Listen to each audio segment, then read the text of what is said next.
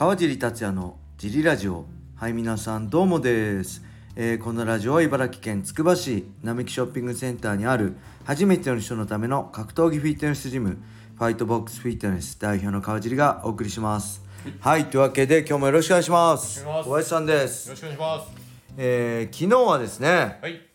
えー12時からライジンの、えー発表がはい。あったんですけど、えー追加カードではい。何でしたっけ？木村フィリップ木村フィリップ稔選手対六九ダリ選手。これはあれですねグラチャンで竜太さんと戦って腕十字で負けたり、はい。えーベイノア選手沖縄だったかな？と戦って、最初攻めてたんだけど逆転 KO 負けしたはい。選手。あと何でしたっけ？あと一つカードありましたね。久保優太と。あ久保優太選手対なん、とか空手選手。あ木下空手選手ね。大沢さんのジムのハーツの選手ですね、こちらも空手対キックボクシングのストライカー対決。はい。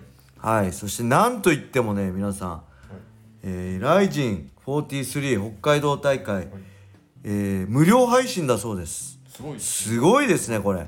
15試合ぐらいありますよね全、はい。全部見れちゃうそうですよ無料で。はい。これ配信媒体がどこかまだ分かってない。ワンハンドレッドクラブのみなのか。はい。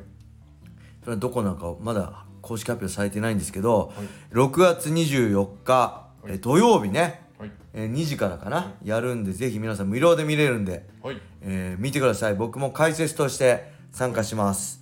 ちなみに金土と2324とジムいないので、はい。小林さんと小野さんにお任せしておりお任せしております。はい。よろしくお願いします。それ以外は僕は毎日います。はい。はい、そんな感じで。はい。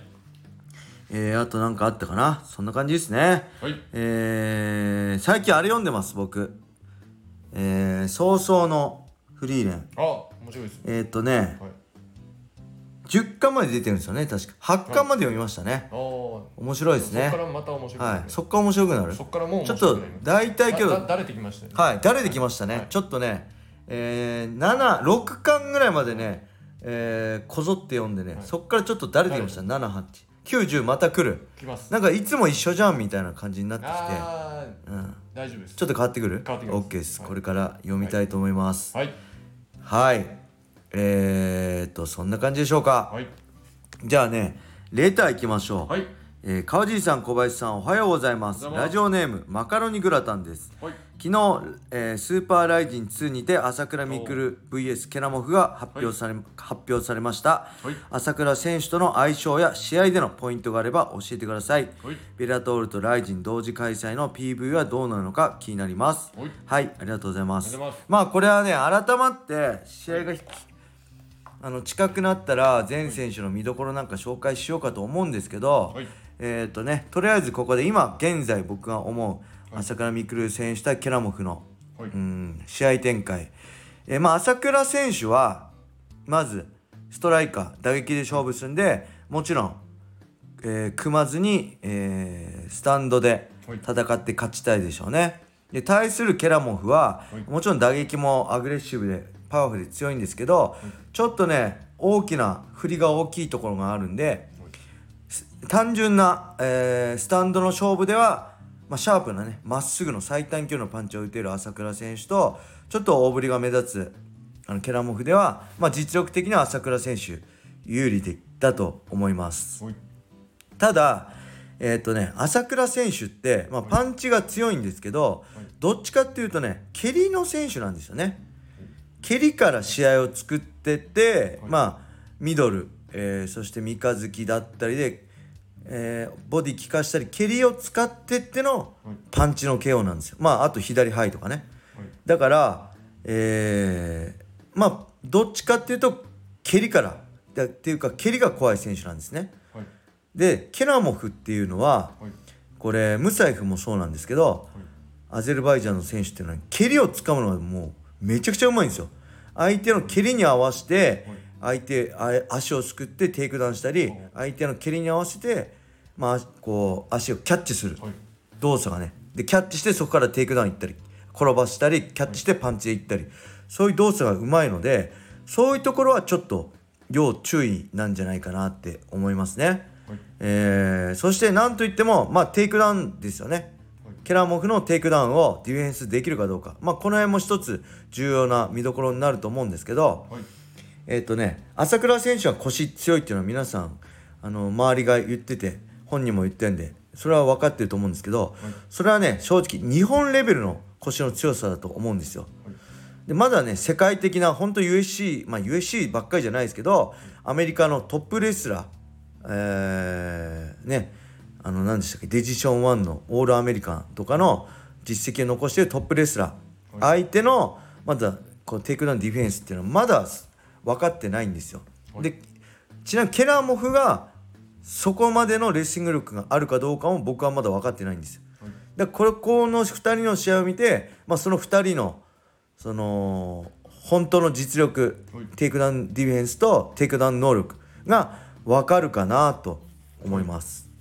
でこれはね、まあ、自分のことで言うと僕も日本では、えーまあ、オリンピックレスラーをテイクダウンしたり、まあ、レスリングレスリング力っていう意味では、えー当時まあフェザー級65キロでもトップだったと思うし、あのーテイクダウンできない相手はいなかったと思うんですよそのぐらい自分でも自信あったんですよ。でその後ね UFC に行った後、まあクレイ・グイダとかと戦った時にあ俺って意外と普通なんだなと思ったの正直なところです。はいだから日本では僕も、えーあのーなんだ一つ頭抜けてるレッシング力では抜けてる存在でしたけど、えー USC の中に入れば僕が弱いとは言わないですけど僕レベルの選手は他にもいるんだな。日本だったら飛び抜けて僕は強かったんでそういうイメージで言ったらあ意外と僕レベルは普通なんだな。それより強いのもいるんだなと思ったんでまあその辺ですね。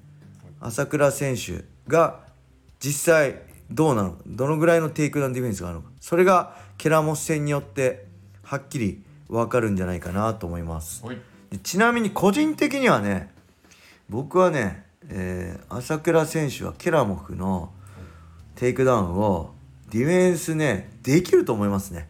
はいうん、ケラモフはまあ強いけどはいあのタックルをで例えばケージはいロープに押し込まれた状態で立ったり死ぬ持ちついてから立ち上がったりすることはできると思います。なので一番怖いのは蹴りに行ったところを救われて倒されたりテイクダウン取られたり、まあ、そのままバック取られたりリアネイキッドチョーク狙われたり。これがね一番怖いんじゃないかなと思いますね。はい。はい。そんな感じでまたあの改めて多分同じことになっちゃうかまた新たな展開が出てくるかはい。分かりませんけど試合近くなったらねやりたいと思います。はいはい。それでは、えーもう一個いきましょうか、はい。川尻様小林様いつも楽しく拝聴していまあす。川尻さんが USC に参戦し日本の格闘技団体と比較して感じたこと。はい。良、かったことや悪かったことなどあれば教えてください、はい。選手への対応を中心にお伺いしたいです。はい。ありがとうございます。これはですね、はい。まあ、まず僕の場合言葉がわからないのでそれがもうだいぶ違いますよね。同じ人でもはい言葉が分かってると言葉が分かんないじゃん。コミュニケーション全然違うじゃないですか。はい。で日本の団体はもうもう例えば雷神だってスタッフの人ずっともう僕20代の頃から知ってる人がいるし、はい。まあ、そういう中での、はい。まあ、新しい人ももちろんいるけど基本的にはい。知ってる人ばっかりなんでそういう中と、まあ、USC って言葉もねコミュニケーションも取れない中でのはい。比較っていうことであればはい。そういう状況で比較するっていうのであればえっ、とね、まあ、これ何回も言ってますけど USC は本当あれですね、えー競走馬になったつもりです。はい。で選手へのねあの何リスペクトとか扱いすごいいいですよ。い。いですけどやっぱりこうなんだろう。最高の舞台用意してやるからい。最高のパフォーマンス見せてこいっていう感じ。ねあのいつも言ってるけどこう G1 はい最高の舞台で走らせてやるから全力で走ってこいって言ってるような感じで本当お前らどっちが強いんだ？ケージであの結果出してこいっていう感じでしたね。だ多分これは僕が英語喋れなかったからコミュニケーション全く取れなかったからだと思います。ででもあのファイトウィークであのホテルで UC のスタッフとかとやり取りする時はすごいあの僕ね他のこのアジアの僕でもあのすごいねリスペクトっていうか対応は良かったと思いますね。はい。でやっぱ日本だとやっぱりもうなんだろう良くも悪くももうコミュニケーション取りまくってるんでもう勝手知ったるじゃないなんとやらじゃないけどはい。だからねまあそこまでなんだろう緊張もしないし、はい。えーいつも通りいい意味でも悪い意味でもいつも通りって感じですね。はいドリームの時も。はい雷神の時も。だからどっちかっていうと USC の時の方がちょっとピリピリおしてたかな、うん、だから向こうがどうこうされたとかじゃなくてこっちは言葉は分からないし異国の地だからはい。やっぱり、えー、とホームとアウェーですよね。サッカーもあるでしょ。ホームと。ホームだとやっぱりメンタル落ち着くしアウェーだとちょっとピリピリするじゃないですか。はい。それと一緒ですね。ちなみに国際試合のアウェーは、は例えばちょっとアジア予選とかでちょっとはい。日本より弱い国に行くと、はい。そこの周りを現地のファンが取り囲んで音を鳴らしてはいはい光はい。送ってはい寝させないそうそうそう。だそういうのは全くなかったです。そういう意味では選手に対してのリスペクトファンもスタッフも全くなかったですね。でちなみに一番僕がピリピリしたのははい。あのプライド出た時ですね。はい。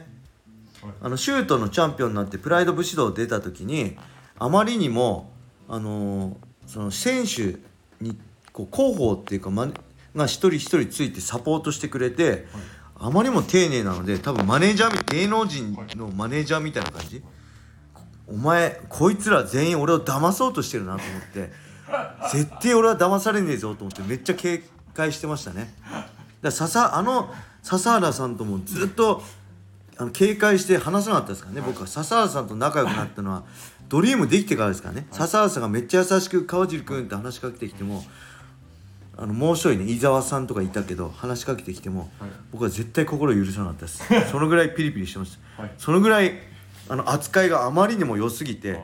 このままでいったら俺はダメになる人間としてと思ってね絶対騙されないと思ってやってましたね。はい。はいそんな感じで、はい。今日は終わりにしたいと思います。はい。K1 のはい。来ていただいた与座選手あが与座選手がね今日6月3日。3日試合なんで、はい。ぜひ、えー、アメバとはい。UNEXT で見れます。アメバ TV では無料ですよね、はい。UNEXT でも配信されるそうなので、はい。配信されるそうなのでぜひ応援してあげてください。茨城県土浦市出身在住です。はい。茨城のみんな応援してください。お願いします。はい。そしてレターもねえー、どしどしお待ちしておりまお願いすします。はい。それでは今日はこれで終わりにしたいと思います、はい。皆様良い一日を。またね Thank you